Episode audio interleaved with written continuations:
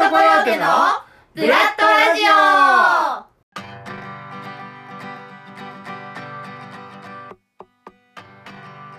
オ。皆さんこんにちは。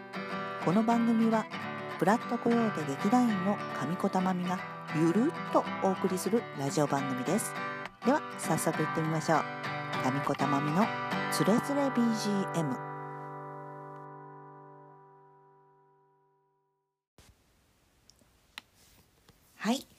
皆さんお久しぶりです。上子たまみです。えー今日で私のラジオ番組「つれづれ BGM」も第10回目の配信となりました。ありがとうございます。頑張りました。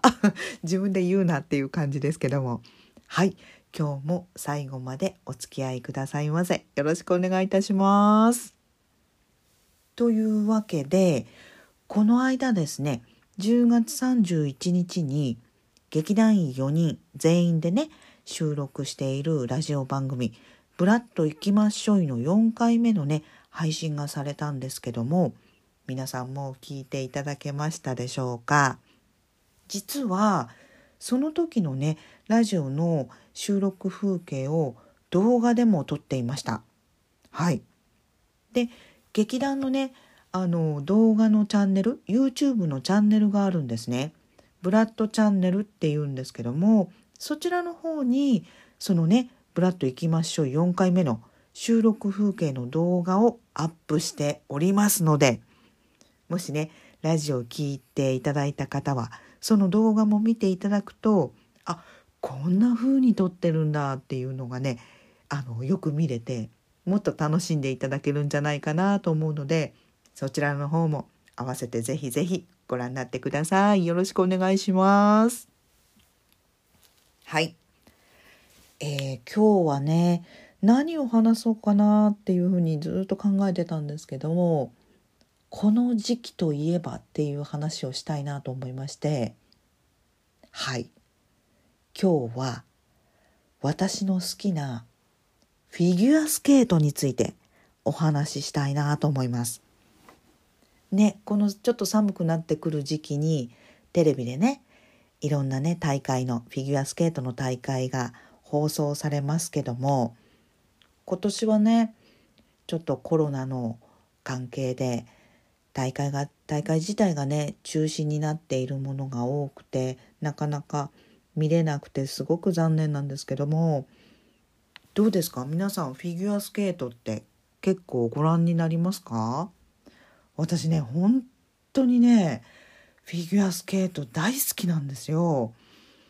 いつからだろう。記憶にあるのはフィギュアスケートを見始めるきっかけとなったのは多分だいぶ前なんですよ。あの男性の選手でフィリップ・キャンデロール選手ってご存知ですかね？フランスの選手だったんですけど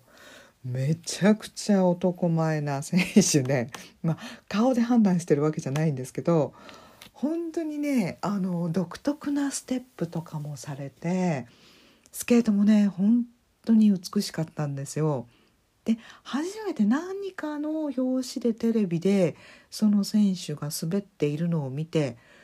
うわっ面白いってもうほんと釘付けになってそこからかな見始めたのは。まあ今の方がすごいあのかなり大会をチェックして見てるので今はね。あのー昔はそれほどでもなかったですけどまあきっかけとなったのはその選手かな。で次にね大体ちょっとお気に入りの選手っていうのが出てくるんですけどやっぱりねロシアのエフゲニー・プルシェンコ選手も大好きでしたね。もうなんて言うんだろうあの選手はすごいですよね。まあ技術もそうなんですけどなんもう芸術的というか本当にスポーツなんですけどフィギュアスケートってすごく芸術性が高いスポーツじゃないですか。だからその曲のイメージというかをすごく体全体で表現しているなと思ってでプルシェンコ選手の本当にスケートはパワフルででもなんかすごいセクシーだしでこうなんかただぐちゃぐちゃに暴れてるようなんだけどすごくその曲の表現に合ってるというかこうグッと突き刺さってくるようなものがあってうん本当にね大好きですね。プルシェンコ選手も。あと海外の選手で言うと今ね宇野昌磨選手のコーチもやってます。ステファン・ランビエールさん。あの方も美しいですね。まあ本当にねあの動きあの一つ一つの体の使い方ちょっとラインとかが全部計算されてるんだろうなっていうぐらい本当に美しいですよね。見惚れてしまいます。でやっぱりランビエールさんといえばスピンですよね。スピンが本当に綺麗。もうなんだろう。うん何度見ても見飽きないですよね。はい。で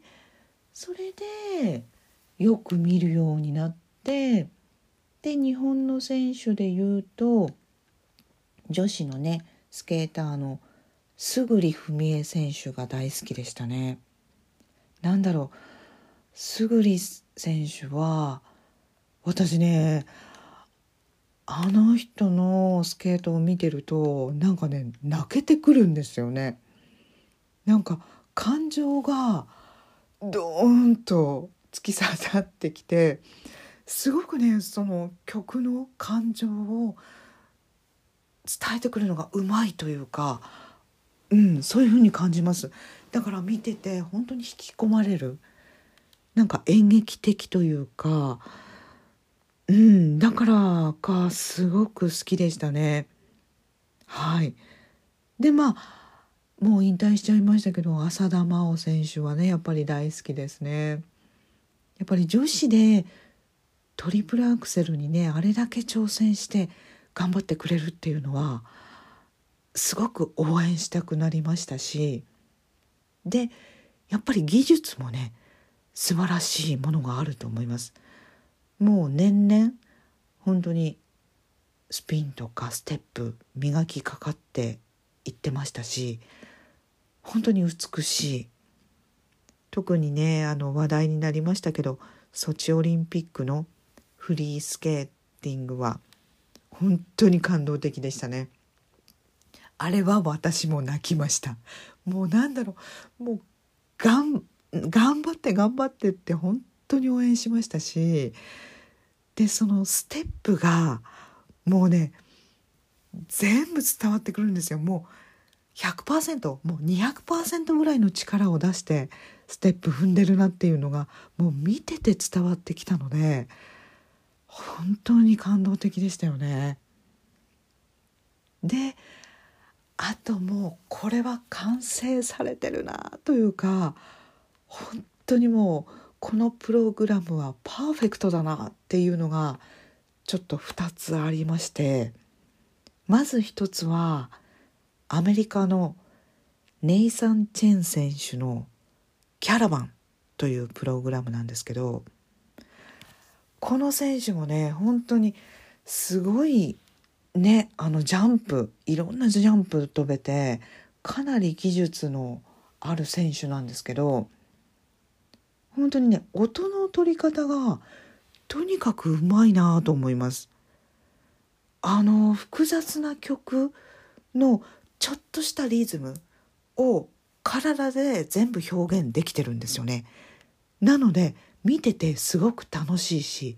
乗れるんですよ。すごく引き込まれる。で特にこのキャラバンは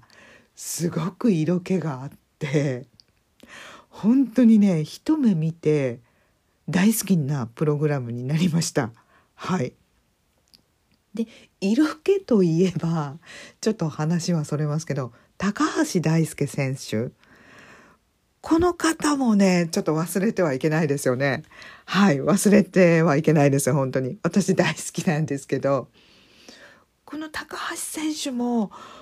なんだろう一瞬でね本当にスケートリンクを自分の色で染めるのが本当に上手な選手ですよね。普通に滑っているだけで色気を感じるというかうん。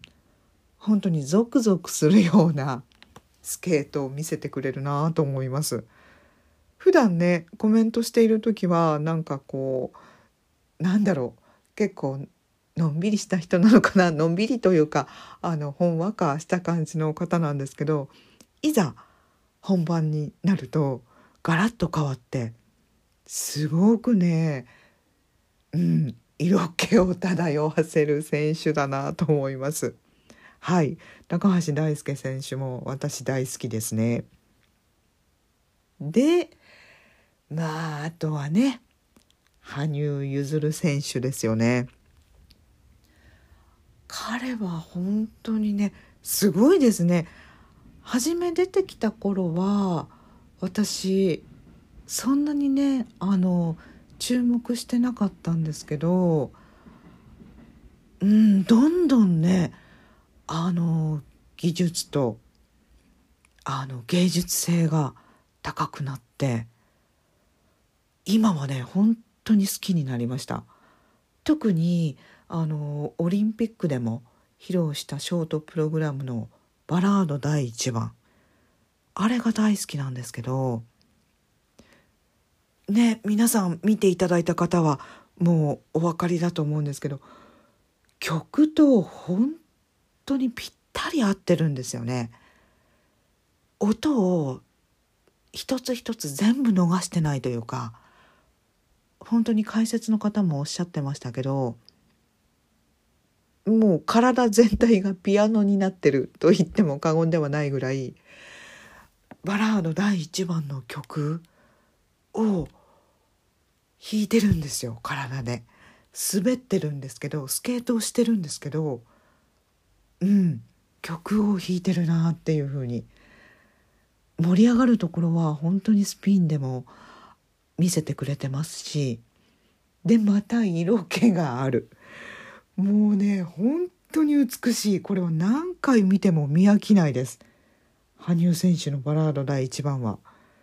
ねえ私ね結構録画してるんですけどフィギュアスケートの大会をとりあえず全部一旦録画してで気に入った選手のところだけを残してあのお気に入り DVD みたいな感じでね保存してるんですよ。いつでも見たい時に見れるようにそんなねちょっと保存してるんですけど本当にねそれぐらいね何回見ても好きなこのプログラムっていうのは見飽きないですね。うんまあ本当ねもっともっとたくさん大好きな選手がいるんですけどやっぱりこうね今話してても思ったんですけど多分ねフィギュアスケートでの選手で私が好きだなこの人いいなって思うのはまず一つは美しいこと。あの顔とかそういうことではなくてその曲の表現体の使い方とかが見て美しいなって思う人。それともう一点は色気ですかね。なんだろう。色気がある選手っていうのはこう何なんですかねあの色気っていうのはどうやって出してるのかわからないんですけど普段はねそんな感じなくてもいざスケートを滑るとすごく色気のある選手っているんですよ。多分やっぱり体の使い方音の取り方とかだと思うんですけどそういうのでねうん色気のあるスケートをする選手っていうのにはすごく惹かれます。まあフィギュアスケートだけでなく俳優さんでもそうですよね。やっぱり色気の何か色気のある選手っていうのには惹かれますね。まあ皆さんそうですかね。本当になんかやらしい意味の色気っていうんではなくなんかありますよね。大人のちょっと渋い色気であったり女性でもねそんなちょっとエロティックな感じではなくなんか女っぽいというかちょっとこう艶のある感じの方っていますよね。あれねちょっと出せたらいいなと思いますよね。私一度ねあの以前所属していた劇団で色気のある役をねちょっとキャスティングされたことがあってすっごく苦労したことがあるんですけど私ね本当に動画とか舞台見に来ていただいた方はお分かりだと思うんですけど全くねそんな色気がないんですよね。うん、なのでその時ねもらった役イメージは誰だって聞いたところルパン三世に出てくる峰不二子だって言われたんですよ。峰不二子ですよ。あんな、あんなもう色気200%みたいな、あんなキャラ、どうすんのって感じだったんですけど、最初は、峰不二子を追い求めてやったんですよ。でもね、どうしてもね、ダメなんですよ。私は峰不二子ではないので、峰不二子にはなれないっていうことにギリギリになって気がつきましてで自分で今の私にできる色気って何だろうっていうことを探してとにかくがむしゃらにやったんですよね稽古に臨んだんですね。であれ不思議ですね。なんかこう無我夢中で訳も分からずとにかく何回も何回も何回も挑戦していくとこうなんか感覚が無になったような時に降りてくると言いますか「それだよ」って言われ「あそれいいじゃん」って演出家に言われて「あその方向性でやって」ってもうねでも無になってたんでその時はねあの「え何？どどれ?」みたいな自分で分からずやってたものが良かったみたいな。もう全然ダメなんですけど。だからうんうん。ちょっと話それましたけどね。とにかく色気のあるちょっと人になりたいですね。はい。今後の私の目標としてはちょっと人間的に、まあ、女性的にもですけど色気のある人になりたい。ということで、はい。これから目指していきたいと思います。ぜひ皆さん、あ、ちょっと色気出てきたんじゃないかって思われたら、メッセージいただけたらと思います。よろしくお願いします。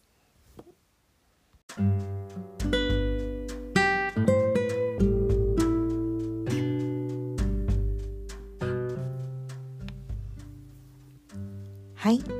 というわけで、今日のつれづれ BGM はいかがだったでしょうか？今日はこの辺りで終わりにしたいと思います。来週はピーピーの P レディー GO ですね。最近ね、いろんなカバー曲とか歌ってくれてるので、毎回ね、ちょっと最近はそれがね、楽しみになっている私です。皆さんも楽しみにしててくださいね。それでは最後までありがとうございました。さようなら。